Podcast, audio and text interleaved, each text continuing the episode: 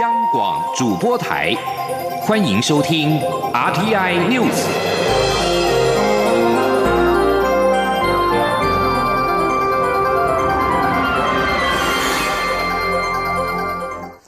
各位好，我是主播王玉伟，欢迎收听这节央广主播台提供给您的 RTI News。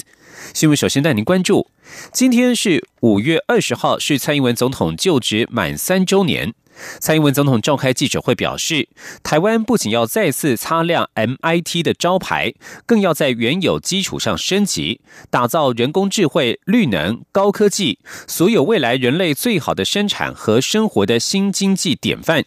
他并且希望在下一个任期举办台湾博览会，向全世界展现 MIT Upgrade 所带来的综合国力，并且让全世界都成为台湾的客户。前天记者欧阳梦平的采访报道。蔡英文总统20号上午在总统府召开就职3周年记者会，说明过去3年的政绩及未来的施政方向。总统指出，因应美中贸易大战，MIT Made in Taiwan 重新成为热门关键字。下个阶段的国家总目标不只是要再次擦亮 MIT 的招牌，更要在原来的基础上升级，创造一个 MIT Upgrade， 让台湾制造不再只是零组件代工，而是共同打造一个人工智慧、绿能、高科技，所有未来人类最好的生产和生活的新经济典范。蔡总统表示，台湾有太多傲视国际的软实力可以展现在世人眼前，因此他希望在下一任期举办台湾博览会，让全世界都看见 MIT Upgrade 所带来的综合国力。总统说，台湾制造的招牌一天比一天发亮，我相信一场台湾博览会不仅可以让全世界都成为台湾的客户，扩大各领域的合作的商机，凸显台湾的软实力。最重要的是，可以展现我们作为一个国家这几十年来累积的成就。总统指出，这3年来，政府不断帮台湾调整经济体质，终于迎来投资大爆发的时刻。外商加码投资，台商竞相回流，前瞻特别预算的投资也带动内需成长。对于年轻人的发展，总统则表示，短期做法是透过加薪、减税以及其他福利配套措施来降低年轻人的生活负担，并让年轻人的支配所得可以维持在一定水准之上。但最终的解决还是要改变台湾的产业结构，让台湾的产业可以创造出优质的就业机会，让年轻人的薪资可以成长。中央广播电台记者欧阳梦平在台北采访报道。而两岸政策协会也在今天公布了蔡总统就职3周年近期两岸关系发展最新民调，结果显示，有41%的受访者满意蔡英文总统的表现，不满意是53%，但是另有57%的受访者满意总统维护主权、反制假讯息的施政，也获得56%的支持。有学者认为，蔡总统的满意度持续增加，是因为他处理两岸问题的做法获得民众的正面评价。今天记者王兆坤的采访报道。两岸政策协会的民调显示，有将近60%的受访者不认同中共对台做法，57%受访者满意蔡英文总统维护台湾主权的表现，不满意的有36%。两岸政策协会秘书长王志胜表示，这些数据代表民众对于习五典提出后的中共统战作为感到忧心，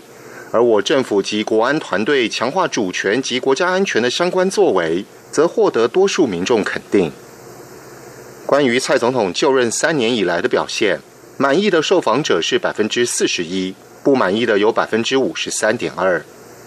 师大政治所教授范世平认为，从最近几个民调都看得出来，蔡总统的不满意度都在下降，满意度则在增加。原因是蔡总统的两岸政策得到认同。范世平说，他在两岸议题上采取比较强硬，但是呢又能够有所节制啊，那避免制造更多冲突的一些作为呢，引发了民众的一个正面的评价啊。特别是当中共习近平提出了1月2号提出的一国两制台湾方案之后呢，蔡英文所在目前所有的政治人物呢，可以说是采取的是一个坚毅啊，而且是敢于去承担这样的一种形象啊，是获得民众的好评。台湾国际法学会副秘书长林廷辉表示，蔡总统的不满意度超过50%，应该是因为内政或其他层面的问题，但维护主权的做法获得近60%支持。因此，他认为2020年大选的议题，如果是以两岸关系的议题为主，这样的数据将会具体呈现在得票数上。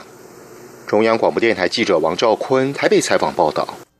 而国民党今天也举行了蔡政府执政3周年施政总检讨记者会，列举蔡政府在4大面向的重大缺失与争议，并且列出国民党与民进党两党执政时期的重要数据对比，包括经济成长率、民间投资实质成长率、签订自由贸易协议以及观光数据等等，强调蔡政府执政之后经济衰退，国际竞争力下滑。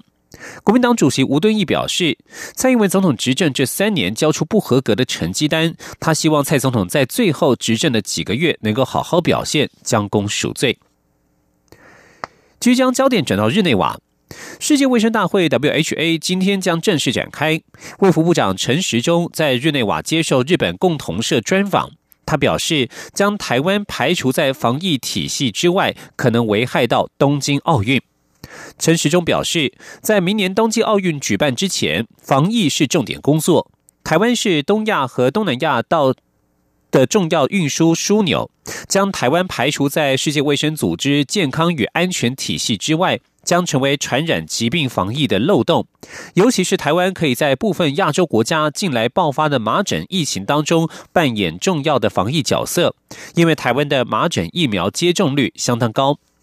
提到明年即将举办的奥运与帕运，陈时中表示，在这项重大活动举办之前，台湾愿意与日本合作建构防疫系统。世界卫生大会即将揭幕，世界卫生组织在19号公告，已经收到14个国家提案，要求将邀请台湾作为观察员参加 WHA 列入议程。17个友邦当中，瓜地马拉及尼加拉瓜并未提案，而另外一个邦交国教廷则是因为是观察员而没有参与提案。欧洲台湾协会联合会利用世界卫生大会开会期间，在瑞士日内瓦19号时间举办了台湾嘉年华的活动，透过台湾小吃及各式艺文体验活动，向国际呈现台湾是一个多元文化的国家。欧台会副会长郭方军表示，总参与人数将近500人，他们成功的用台湾味虏获日内瓦。前天记者肖兆平的采访报道。虽然台湾无法参加今年的世界卫生大会，但场外侨胞团体依旧是相当热情。欧洲台湾协会联合会在日内瓦当地19号的时间举办台湾嘉年华，不仅台侨及台湾学生踊跃支持外，当地民众也热情参与。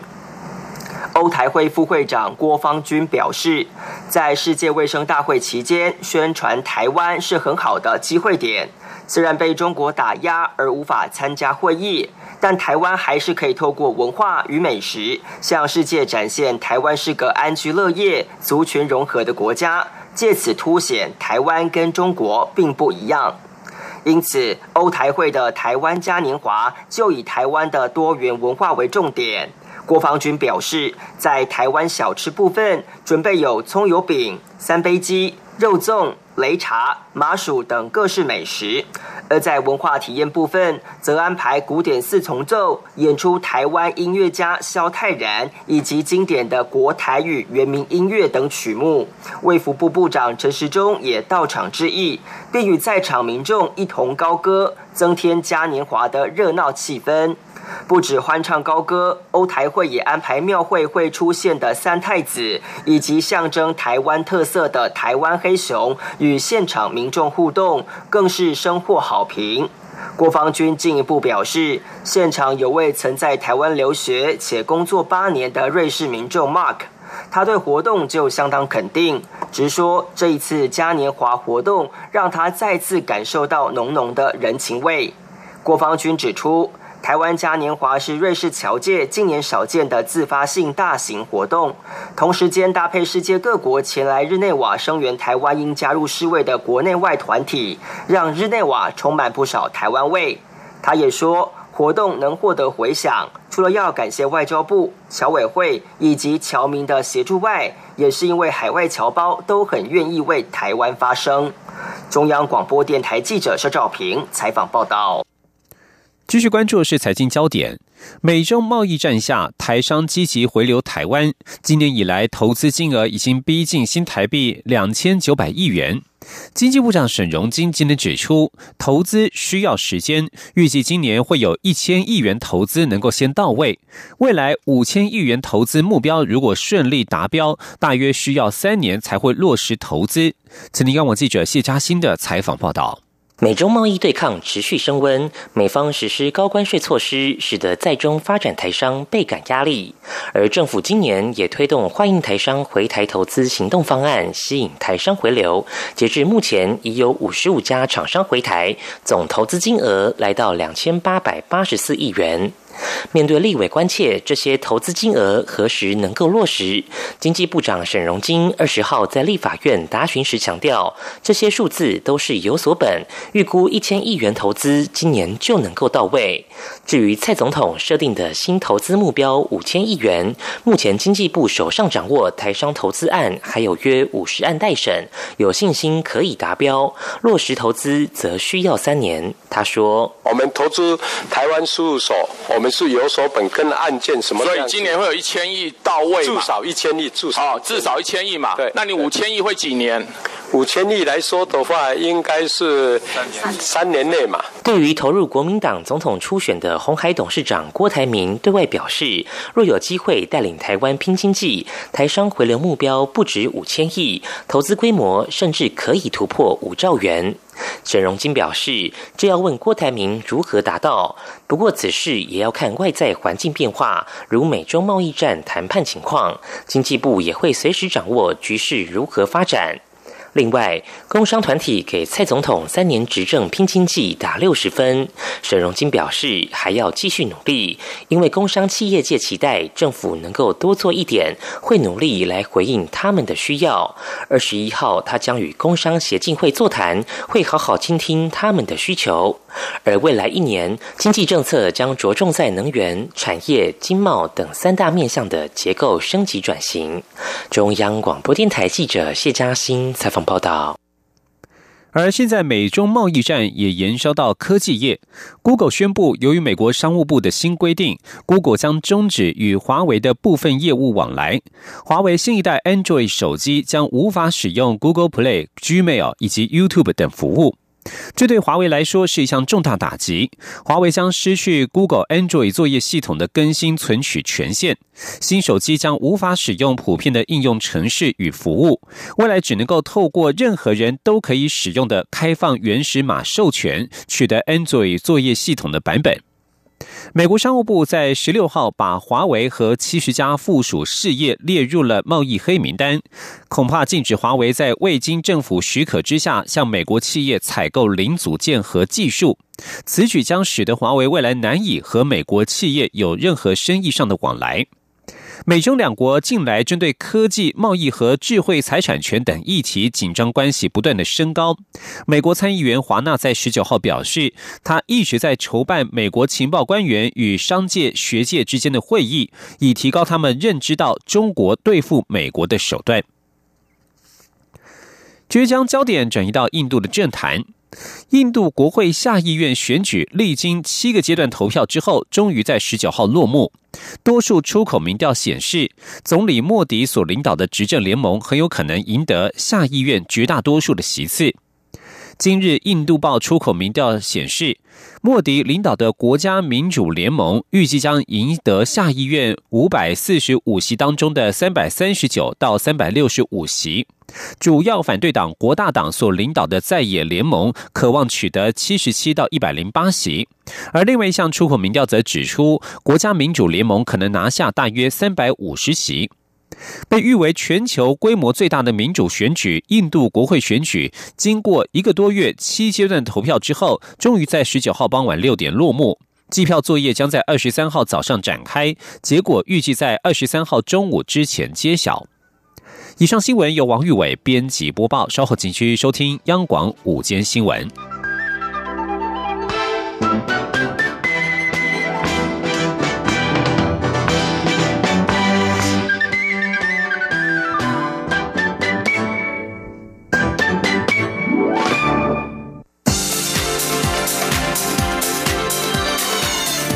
是中央广播电台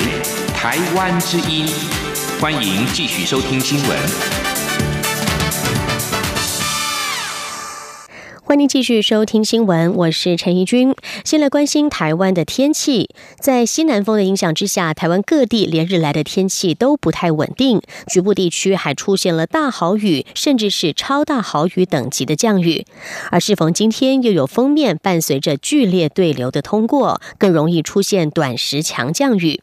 为此，中央气象局也从昨天晚上8点半开始，首度比照台风警报的规格，启动了较大规模及较剧烈豪雨作业，并且在今天上午举行了第一场豪雨预报记者会说明。记者吴丽君的报道。受到西南风带来的水汽影响，最近不仅中南部山区，还有桃园、新竹地区陆续降下大豪雨，南投甚至出现局部超大豪雨。加上20号又有锋面通过，预估西半部及东北部地区都可能出现局部大雨或豪雨。为此，气象局首度自19号晚间启动较大规模及较剧烈豪雨作业，每3小时更新发布一次定量降水预报及县市雨量预报，并于20号上午召开首场记者会，指出这波锋面前缘在清晨6点多就已抵达基隆北海岸，9点过后开始接触到台湾陆地。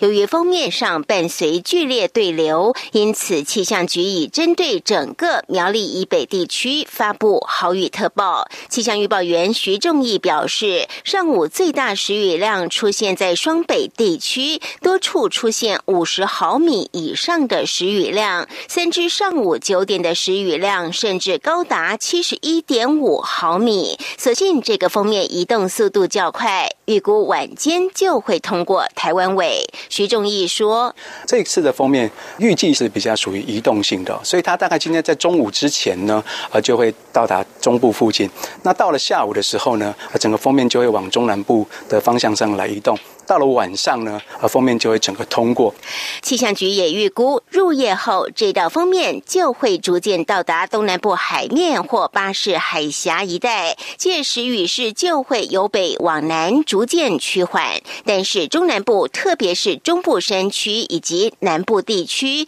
入夜后的雨势还是会持续，直到21号清晨才会缓和下来。不过气象局也提醒，中部以北地区午前要特别留意短时强降雨，南部地区在锋面抵达前也会持续受到西南风带来的水汽影响，但是万一锋面移动速度不如预期快，雨量就可能再往上修。气温方面，由于锋面通过后东北季风就会报道，在雨神助阵下，各地气温相较19号将明显下滑，高温只有摄氏27、8度，21号清晨低温更可能下滑到18、9度，感觉稍有凉意。中央广播电台记者吴丽君在台北采访报道。受到了超大豪雨的影响，新北市的淡水、三芝已经传出多处有积淹水的灾情。经济部在今天上午也已经提报成立中央灾害应变中心2级开设，全面的戒备。经济部长沈荣津表示，已经请次长曾文生担任代理指挥官，并要求掌握各地的降雨情况，土石流警戒，若有必要必须要提早撤离。根据中央灾害应变中心上午的最新资料，台北市北投区、新北市的八里、三芝、淡水区都列为淹水1级警戒范围，台北市士林、新北市石门区则属于2级，而雾社水库及其揽河堰正在泄洪，宝二水库及鲤鱼潭水库实施自由溢洪，石门水库则是采取调节性放水。同时，国防部灾害应变中心今天上午与中央灾害应变中心也同步2级开设，目前待命兵力大约有39000人，并且派遣135名特战小组进驻新北、乌来等18处的灾害前市区。中国影音串流平台进军台湾，近期频频引发争议。针对了日前在台上架的中国腾讯旗下的腾讯视频 VTV， 身为跨境电商却没有税籍登记。财政部长苏建荣今天指出，目前腾讯视频是透过了 App Store 和 Google Play 上架，属于间接销售，因此财政部是向 App Store 和 Google Play 课税，该课的税都跑不掉。不过，如果腾讯视频未来要直接销售给台湾的消费者，就涉及了税级以及是否符合台湾法令的问题，就必须要采源头管理。记者陈林信宏的报道。影音串流 OTT 并不是台湾开放入资来台项目，因此包括之前中国的爱奇艺来台湾落地，最后也是透过台湾代理商负责会员收入，并在台湾依法缴税，不过还是遭质疑钻法律漏洞登台。爱奇艺在台湾经营开了先例，使得中国其他影音串流平台也跃跃欲试，都想透过变身登台，以避开经济部投审会审查。中国腾讯旗下腾讯视频日前就透过App Store 和 Google Play 上架，顺利展开台湾市场布局。根据 App Store 上架的讯息， VTV 用户可以选择订阅1个月、3个月、1年等服务，并提供繁体中文界面。财政部长苏建荣20号在立法院财委会备询时表示，中国腾讯视频 VTV 的金流是透过 App Store 和 Google Play， 因此对财政部来说，收款方是这2家业者，所以就是对这2家业者课税，因此 VTV 该课的税也没有跑掉。苏建荣说，他的金流是透过 Google 那个 App Store 跟这个 Google Play 去透过金流，所以我们在财政部来讲，因为它是收款方式 Google Play 跟 App Store， 所以我们是对 Google Play 跟 App Store 课税，是这样一个情况，税基本上已经课到了。由于这一波来台的 OTT 业者，包括美商 Netflix、Fox Plus 都在台湾有登记，至于中资爱奇艺则是透过代理商解决问题，目前唯独腾讯 VTV 怯声未明。苏建荣也表示， VTV 目前是间接销售给台湾消费者，没有税级的问题，但未来如果要直接销售，就是跨境电商会有税级的问题，也必须符合台湾营业税法的规定。不过在台直接销售是否是台湾法令所允许，就必须以源头管理，权责在于 NCC 和陆委会。中央广播电台记者陈林信宏报道。针对有厂商向蔡英文总统抱怨加班费太高，负担沉重，而劳工朋友则是抱怨没有办法加班让收入减少。蔡总统期盼劳动部在行政法令和行政作业当中找出加班的空间。对此，劳动部长许明春今天在立法院答询时表示，将聆听产业界需求，并与劳资团体充分讨论，凝聚共识后再来决定，但绝对不会帮资方开后门。记者杨文君的报道。媒体报道，蔡英文总统日前与台中厂商座谈时提到，中小企业批评加班费太高，负担沉重，劳工朋友则是抱怨无法加班，收入减少，这一直是他心中的痛。他认为劳动部不要太为难企业，劳检不是开罚单，而是要辅导业者在行政法令和行政作业中找出加班的空间。劳动部长许明春20号于立法院卫环委员会答询时表示，劳动部目前的态度是，劳检单位到公司行号进行劳检时，不是以找茬的心态为难企业，也不是一进门就开罚单，法律遵循才是劳检的目的，裁罚也不能是达到法遵的唯一手段。至于增加企业弹性的部分，将站在劳资双方共好的基础下，与劳资团体充分讨论，凝聚共识再来决定。毕竟任何的制度改变都必须要在劳资双方都了解且接受再来推动，但绝对不会帮资方开后门。他说，他要求你们在行政法规找出加班的空间。我们劳动部是这样子，就是说我们会，政府的政策是为人民存在了，我们没有特定的立场，但是我们会针对产业的需求去聆听大家的声音，然后认为应该怎么做好，对产业对劳工好，双方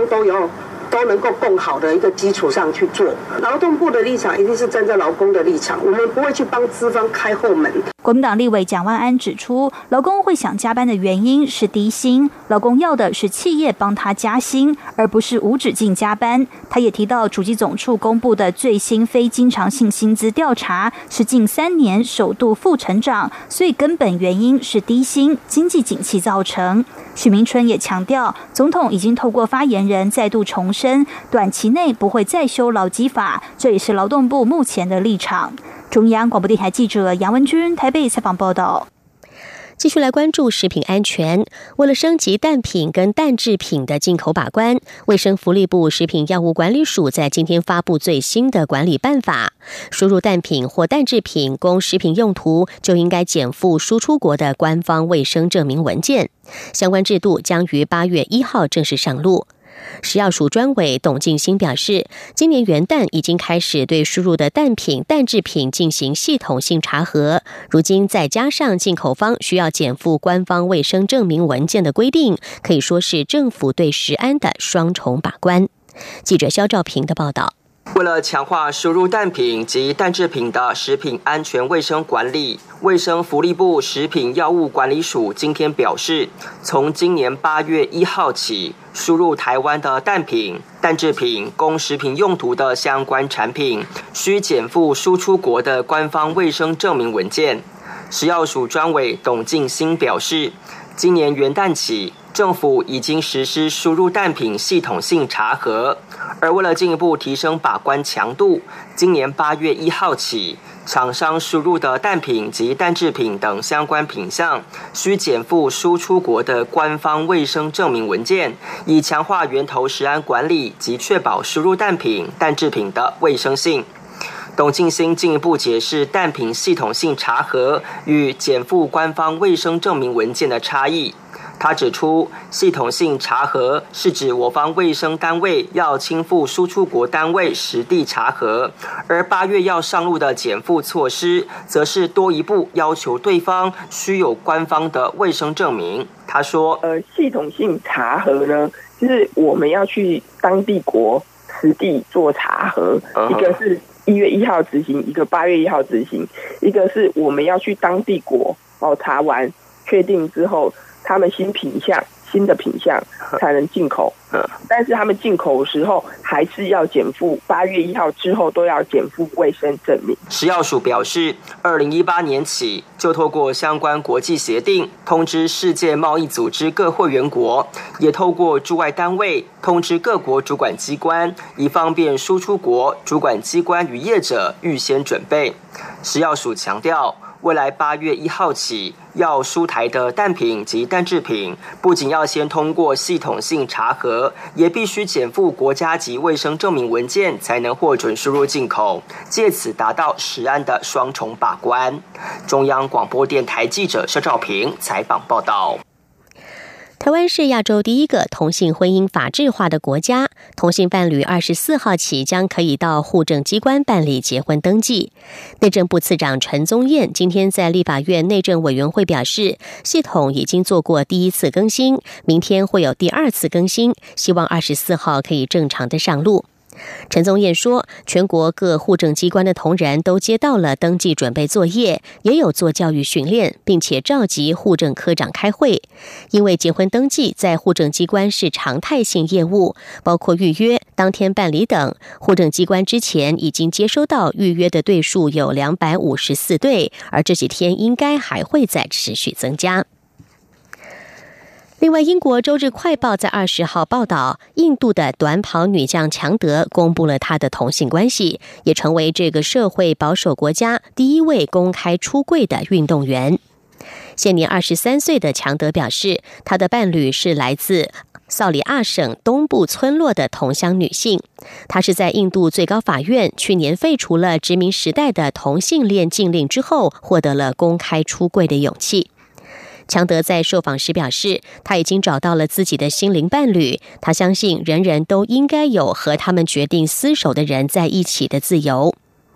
尽管社会逐渐改变态度，但是同性恋在印度仍然是个禁忌。强德表示，没有人有权因为他的性取向去批判他不能成为运动员，这是一个应该获得尊重的个人决定。